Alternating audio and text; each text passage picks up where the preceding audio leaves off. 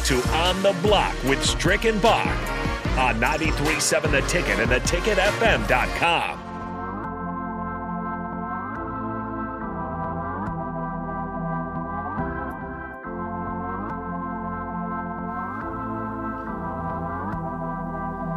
It's going up on a Thursday today.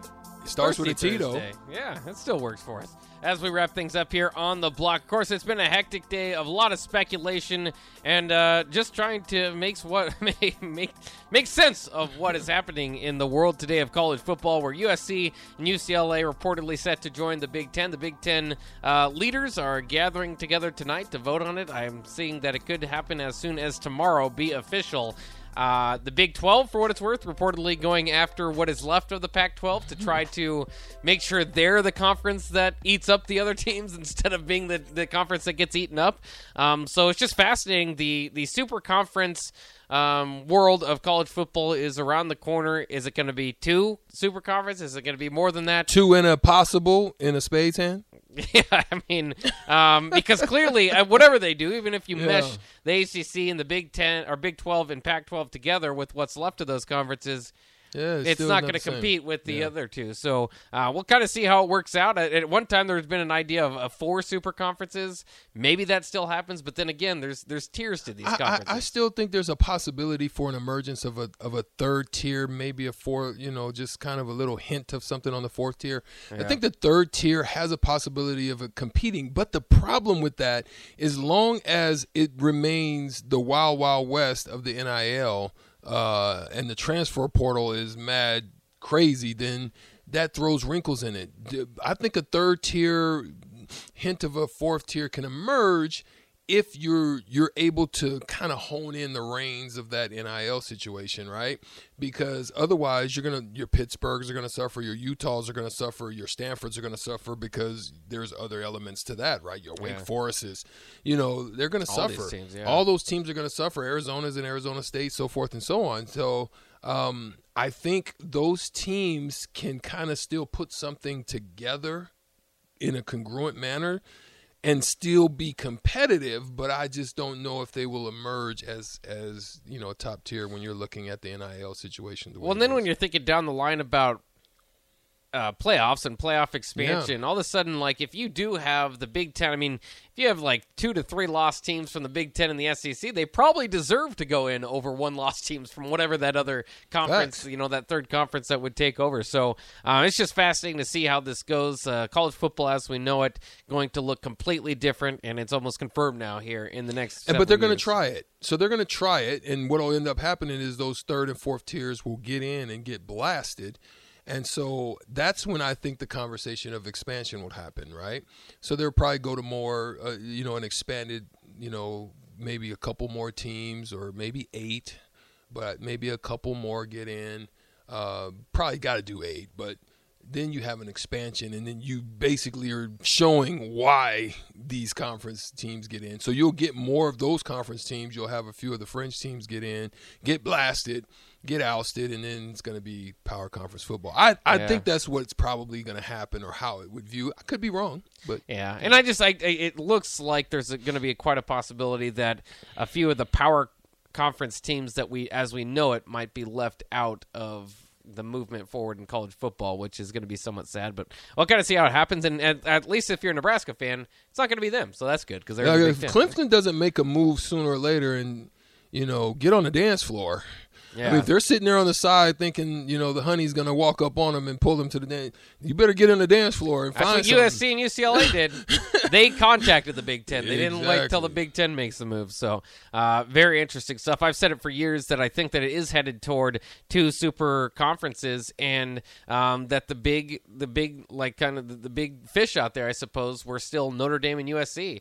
One of them is off the board. We'll see what happens with Notre Dame.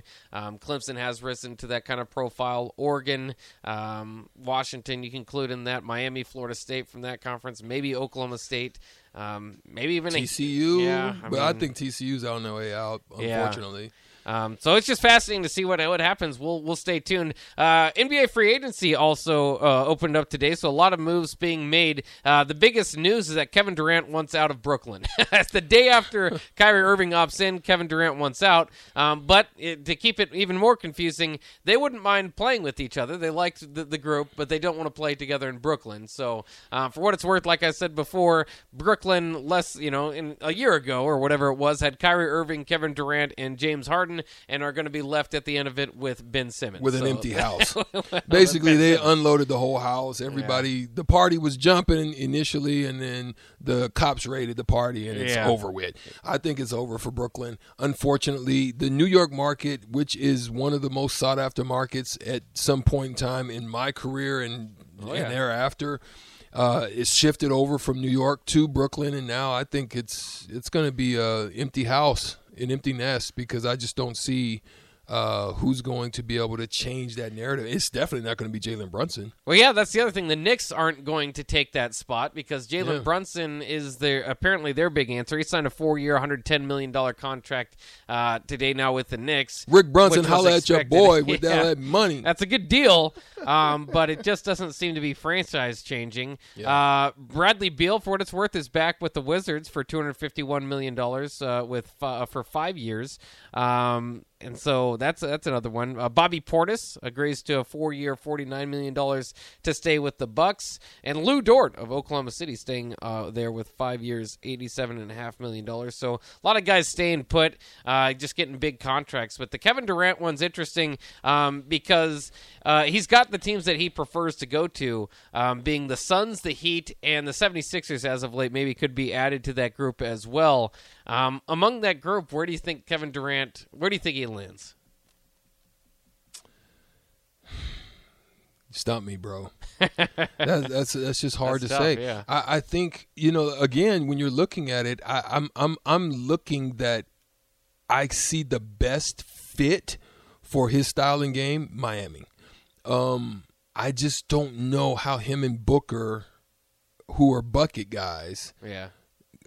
Work together. I can see with CP3, it depends. Somebody would have to relinquish a role. I think Ayton's going to be out of there if they do that. I, I, yeah, there's no the question. package, there's yeah. no question. wants Ayton out. has to go. Yeah. But um, yeah, I, I I see the best fit because his style of play, his shooting ability and prowess, uh, his ability to create as well makes room for the shootings, the shooters that they've got there, as well as Jimmy Butler still allowing him to be the mid the mid range king. You know what I mean? So um, you you allow Kyle Lowry to distribute, and he becomes your second, you know, bucket guy on with Jimmy Butler on the team, which they have different styles of getting buckets, which Yeah. Makes it a little bit better. Yeah. Yeah, I, I could definitely see it. And if I'm Kevin Durant, I would probably push my way to the Heat because as long as Pat Riley's there, that's one of the best basketball minds in the in the sport. He's already shown that he can put teams together um, with LeBron, with the with the Shaq and Dwyane Wade teams,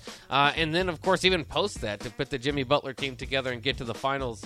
I think that's a that's a good organization to be at. But we'll see. Uh, KD obviously when he moves, that will be a big story of the day. But the big story today was UCLA and USC joining the Big Ten. What a weird world we live in. I guess embrace it, embrace change because it happens every day these days. But in any case, uh, we'll take a uh, we'll take a, a longer break, I suppose, this time because this wraps up the show. Uh, week Weeknights and Fuego will be coming up next, but we'll be back for one final show on the block. Round things out for the week tomorrow. Guys, have a good night.